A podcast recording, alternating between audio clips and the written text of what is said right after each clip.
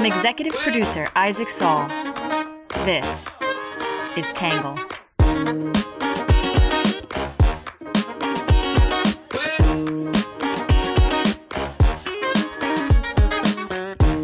Good morning, good afternoon, and good evening, and welcome to the Tangle Podcast, a place where you get views from across the political spectrum, some independent thinking without all that hysterical nonsense you find everywhere else.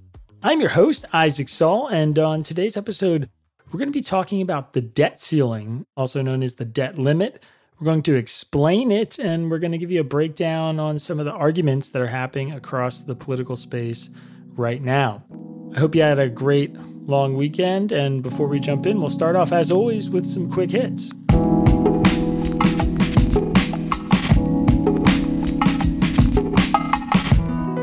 First up, Attorney General Merrick Garland appointed a special counsel to investigate President Biden's handling of classified documents.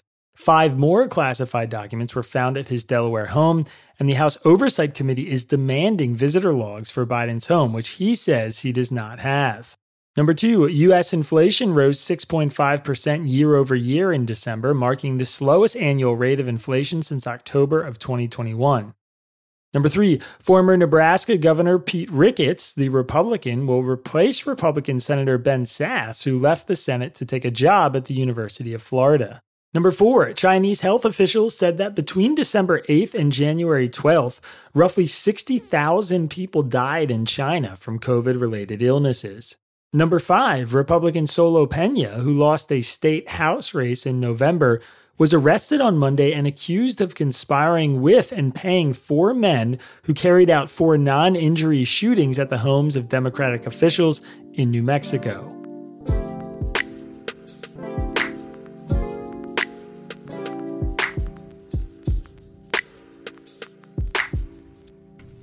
The U.S. might soon be unable to borrow money to pay its bills. Today, in a letter to Congress, Treasury Secretary Janet Yellen says the U.S. could hit its debt limit by next Thursday, January 19th. Here in Washington, there is a dire warning from Treasury Secretary Janet Yellen to Ooh, congressional leaders that the United States is expected to hit its borrowing limit as early as Thursday, in two days. Treasury Secretary Janet Yellen on Friday told Congress the U.S. is expected to hit its debt limit next Thursday. The current national debt stands at more than $31 trillion. The country's total borrowing limit is 31.4 trillion. During the recent debate over the next Speaker of the House, one of the key impending issues was the debt ceiling or debt limit. Several conservative House members used the upcoming deadline to raise the debt limit to leverage a commitment from Kevin McCarthy to force spending cuts by Congress.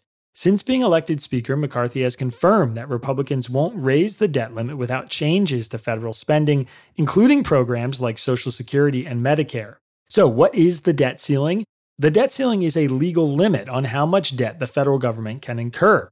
It was established in 1917 during World War I to improve our flexibility to borrow money. Before that, Congress had to approve every issuance of debt with separate legislation. Today, the US regularly spends more money than it collects in revenues. This yearly shortfall is called the deficit. To cover that shortfall, the government borrows money by issuing government securities or bonds. Investors lend that cash with the expectation the government will pay it back with interest. Together, these loans comprise the national debt. Our debt is held mostly by the public, and a large portion is owned by foreign governments, the Federal Reserve, US banks, and state and local governments, among others. If the government hits our debt ceiling and fails to pay interest payments to bondholders, then we would be in default, which would lower our national credit rating, increase the cost of our debt, and potentially set off a global economic crisis. Due to the risk of defaulting, Congress has repeatedly acted to raise the debt ceiling every time we approach it, which has created criticism that it is an ineffective way to encourage fiscal responsibility. The ceiling has been raised nearly 100 times since its inception, and is now at $31.181 trillion, up from 11.5 billion in 1917. Our current debt ceiling is expected to sustain us until this summer, when the sum total of our debts will hit the ceiling. On Friday, Treasury Secretary Janet Yellen told House Speaker Kevin McCarthy that the U.S. would hit its debt limit on January 19th, and the Treasury will initiate extraordinary measures to avoid default. Those measures should prevent the government from defaulting until this summer. Once the limit is reached, Treasury will need to start taking extraordinary measures to prevent the United States from defaulting on its obligations, Yellen said. Failure to meet the government's obligations would cause irreparable harm to the U.S. economy, the livelihoods of all Americans, and global financial stability.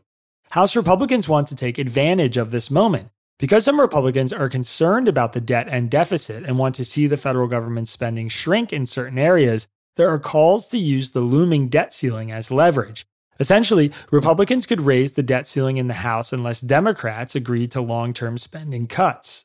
In 2011, Republicans employed a similar strategy. Two days before the debt ceiling hit, Republicans and then President Barack Obama avoided default by agreeing to raise the limit in exchange for future spending cuts.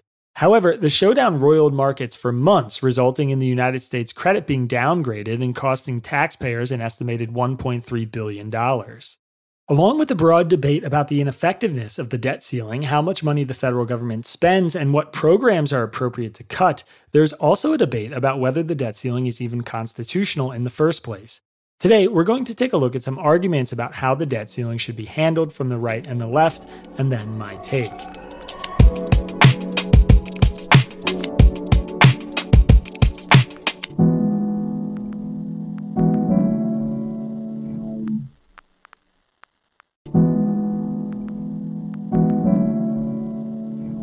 First up, we'll start with what the right is saying. Many on the right support forcing some kind of spending cut or entitlement reform, but are divided about how to do it. Some criticize the debt ceiling showdown tactic and warn of massive cuts to the military. Others say the debt ceiling is an opportunity for Republicans to force more fiscal responsibility. The Wall Street Journal editorial board wrote about the hard reality of a debt ceiling showdown. Republicans are right to want to stop the reckless spending trends of the last four years, US debt held by the public is now about 100% of GDP, up from 39.2% as recently as 2008 and 77.6% in 2018, the board said.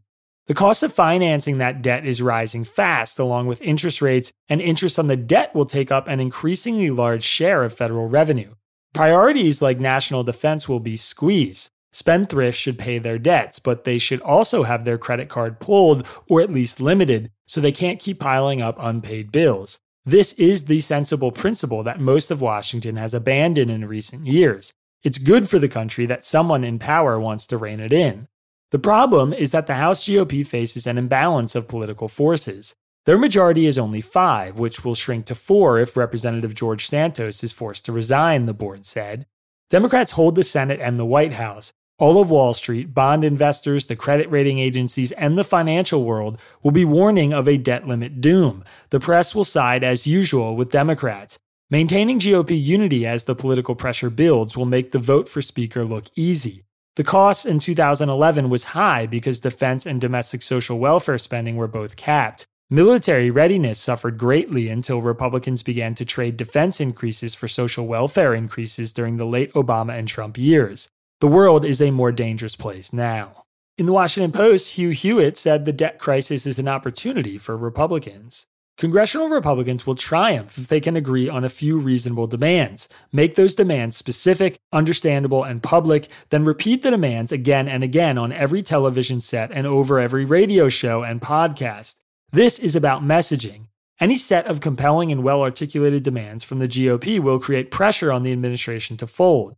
What's the ask is the key question for Republicans right now, Hewitt wrote. Senator Tom Cotton, the Republican from Arkansas, argues that the debt ceiling legislation traditionally includes measures to control spending. The sequestration of the 2011 Budget Control Act is widely regarded as having been a disaster for Pentagon preparedness and national security, so a replay of that is off the table. But a rollback of non defense discretionary spending to pre pandemic levels? That makes sense. Representative Chip Roy, the Republican from Texas, a leading debt hawk, would go further and give the Pentagon a budget haircut as well, rolling defense spending back to 2019 levels. GOP defense hawks will not agree, Hewitt said. Along with Cotton's proposal, the party can insist on undoing the authorization and first appropriation for about 87,000 new IRS staff over the next decade. The GOP could also argue that the debt limit will continue to rise until the flood of migrants into the country ebbs, pointing to the quite obvious costs of uncontrolled migration. Saying that the debt limit won't go up until the border wall goes up is concise, catchy, and compelling, and would focus the country on the border crisis. In Fox News, Steve Morris said the debt ceiling could save America if House Republicans are willing to stand up to Democrats. President Joe Biden, Senate Majority Leader Chuck Schumer, the entire Washington special interest community are collectively sounding a primal scream that we will have an economic Armageddon if there is even a hint of the debt limit expiring this summer, Moore said. This is upside down logic. The nation's good credit standing in the global capital markets isn't imperiled by not passing a debt ceiling. The much bigger danger is that Congress does extend the debt ceiling, but without any reforms in the way Congress grossly overspends.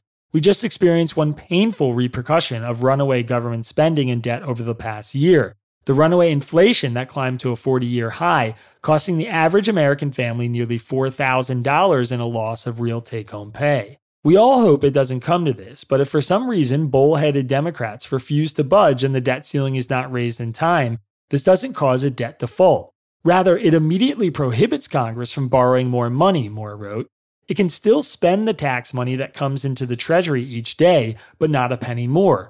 Republicans are working on a contingency plan that ensures the debt payments are met and Social Security checks go out as the top priority. But other low priority programs like the Department of Education, foreign aid, energy programs, etc., will shut down until a deal is made. There's no default unless Biden's Treasury Department allows a default.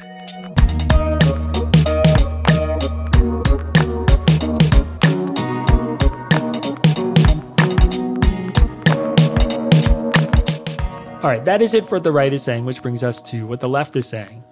The left criticizes any plan to use the debt ceiling as leverage and calls out Republicans' history of hypocrisy in driving up the deficit. Some warn about the catastrophic economic prospect of defaulting on the debt. Others say Republicans are not fighting for fiscal responsibility, but really threatening to break the law. In the Washington Post, Catherine Rampell said defaulting on the debt limit would be catastrophic. To understand why, you need to know what the debt limit does and doesn't do. It doesn't authorize any new spending, but it does enable the federal government to pay off existing obligations that past Congresses had committed to through their previous tax and spending decisions, Rampell said. The consequences of reneging on past bills could be dire. First, refusing to pay off these IOUs would violate the Constitution, which says the validity of public debt shall not be questioned. It would threaten the government's ability to deliver on core functions, including paying military salaries. Support our troops, Republicans say, except maybe when doing so interferes with a political stunt. Worst of all, not raising the debt limit, that is, defaulting on our debt for the first time in U.S. history, might cause a global financial crisis. If Republicans genuinely cared about practicing fiscal responsibility, they had ample opportunity to demonstrate as much when they had unified control of government during Donald Trump's presidency. Instead, they passed an unfunded tax cut that added nearly $2 trillion to the deficit. Under Trump's leadership, Congress massively increased spending too, Rampell said. In recent days, Republicans have declared that Democrats are the true fiscal profligates. Never mind, apparently, that Democrats recently passed a bill with zero Republican votes that reduced deficits by $238 billion, or that Republicans are actively working to undo key parts of that law's deficit reducing mechanisms. In Slate, Aidan Barton expressed skepticism that Republicans would really risk a debt ceiling crisis. Andrew Biggs, a senior fellow at the American Enterprise Institute, told me that Republicans face a fundamental tension between their constituency and their ideology. Republicans are historically the party of small government, but Republicans are increasingly the party of people who benefit from Social Security and Medicare. And these programs constitute nearly half of federal spending, so it's hard to significantly cut the deficit without touching them, Barton said. So while Congress will certainly have some heated arguments in the coming months, especially around discretionary programs that have modest price tags but high culture war salience, don't expect a repeat of the dramatic showdowns we saw 12 years ago.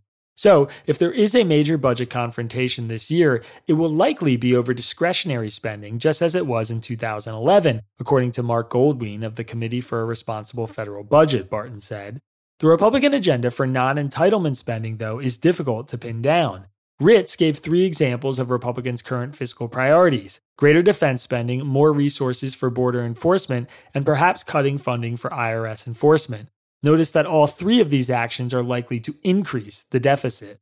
In Slow Boring, Matthew Yglesias said Republicans want a huge destructive blowup. This is pure, uncut nonsense, he wrote. Congress controls federal spending through the Social Security Act and through annual appropriations. Congress controls federal revenue through the tax code. Debt is just the difference between what Congress has required. Saying you have to spend X, Y, and Z, but also sorry you can't borrow the money, is closer to refusing to pay your credit card bill than to anything else. But also, there is no need to phrase this in terms of an analogy. The law requires the spending that it requires, and there is a legislative process for trying to change the spending laws.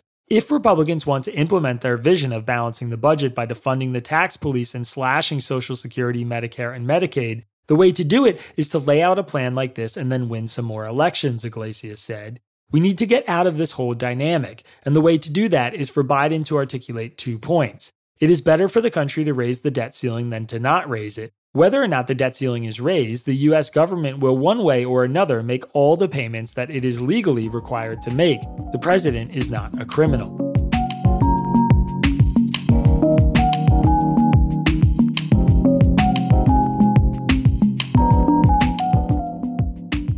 All right, that is it for what the left and the right are saying, which brings us to my take. So, the debt ceiling analogy game might be one of my new favorite things to observe in politics.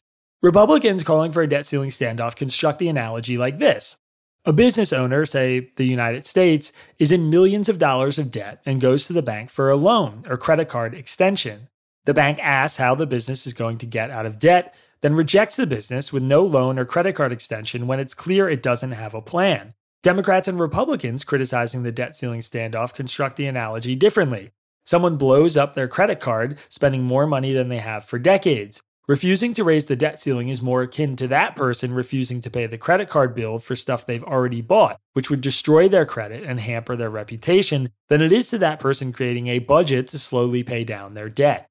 It seems pretty obvious to me that the second analogy, while not a perfect fit, is much closer to the truth.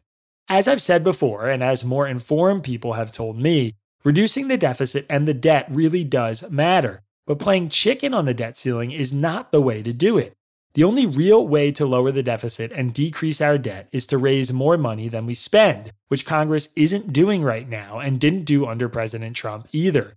As Rampell said, if Republicans genuinely cared about fiscal responsibility, they could have demonstrated that when they had unified control of the government. But they didn't. What's more frustrating about this whole scenario is that we know this kind of game just doesn't work. Everyone references the 2011 standoff without explaining what the outcome of it was. Credit to Yglesias, who actually fleshed out what happened. Obama and Republicans couldn't agree to a budget cut and tax increase package, so they passed the sequester, which automatically triggered budget cuts on a deadline unless Congress made a deficit reducing agreement. Congress failed, and the military budget ended up getting gutted, and then a few years later, the military budget was raised above agreed upon levels. A few complicating factors aside, that was essentially the net outcome of the entire standoff, and it caused weeks of global financial turmoil and cost the US a downgrade in its credit rating, which made borrowing more expensive. As I said during the House Speaker fight, many of the widely criticized and lambasted reforms demanded by the Freedom Caucus actually had a lot of merit. And on top of that, the entire episode was dramatized to the point of being farcical, as if a few days of fighting over the speaker would derail the entire government. But with that being said, getting McCarthy to commit to this kind of quote unquote legislating was totally without merit and was probably their most dangerous demand. I'm still unsure if McCarthy is actually going to follow through in a meaningful way and use the debt ceiling as coercive leverage with Yellen's warning, a lot of attention on the issue, and so many months to make a plan before we are in more serious trouble, I'm hopeful Congress can avoid anything too dramatic here. But the warning bells are ringing, and negotiators need to get to the table now, not later, to avoid a worst case scenario.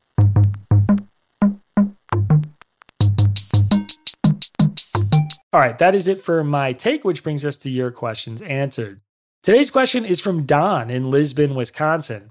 Don asked two questions. Should we grant an asylum hearing to every immigrant who asks, or should there be a hard limit per month? Do you believe that the left would be as pro immigration as it is if 70% of the immigrants plan to vote Republican? Okay, Don, so the first question is easy to me. Yes, by letter of the law, we are obligated to hear out asylum claims, and I think that is a good thing. Will some people traverse hundreds of thousands of miles on a dangerous journey to our borders in order to claim asylum when they know their claim is trumped up? Sure. Will that be really common? No.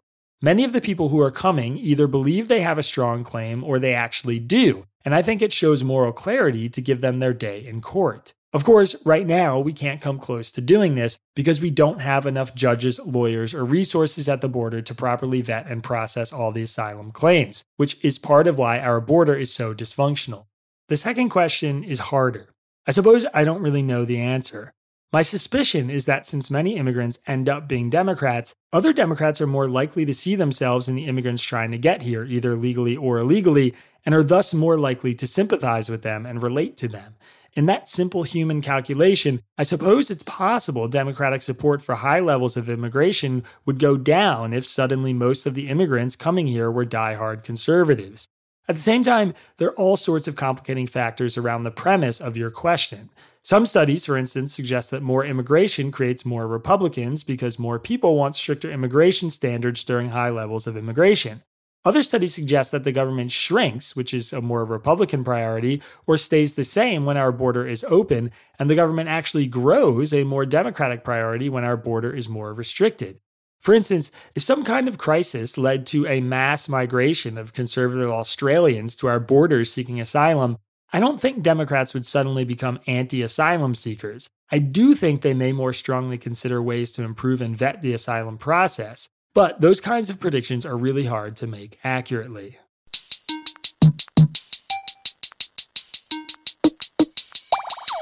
All right, that is it for your questions answered, which brings us to our under the radar section.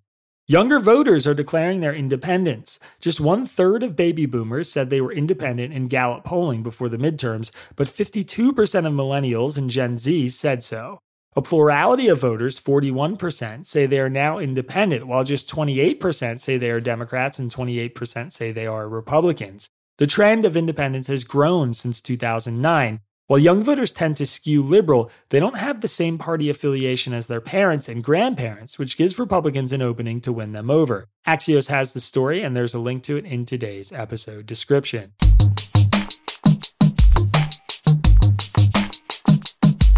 Next up is our numbers section. The total US national debt as of October 2022 is $31.12 trillion. The amount of that debt held by the public is $24.2 trillion. The amount of debt held by foreign and international investors is $7.2 trillion. The amount of the debt owned by Japan in June of 2022, making it the largest foreign holder of US national debt, is $1.23 trillion. The year Andrew Jackson paid off all of the national interest bearing debt, the only president to ever do so, was 1835. All right, that is it for our numbers section. And last but not least, our Have a Nice Day story. This one is pretty incredible today. Bill Sumiel was on his way to the dialysis center when he struck up a conversation with his Uber driver. The two spoke about the problems Sumiel was facing and the fact he was going to need a kidney donor. The driver, Tim Letts, responded with an extraordinary idea to donate one of his kidneys. Letts told Sumiel that God put him in his car that day. Miraculously, the two ended up being a match. A year later, Sumiel says he is rehabbing in Delaware and feeling great. ABC7 has the story, and there's a link to it in today's episode description.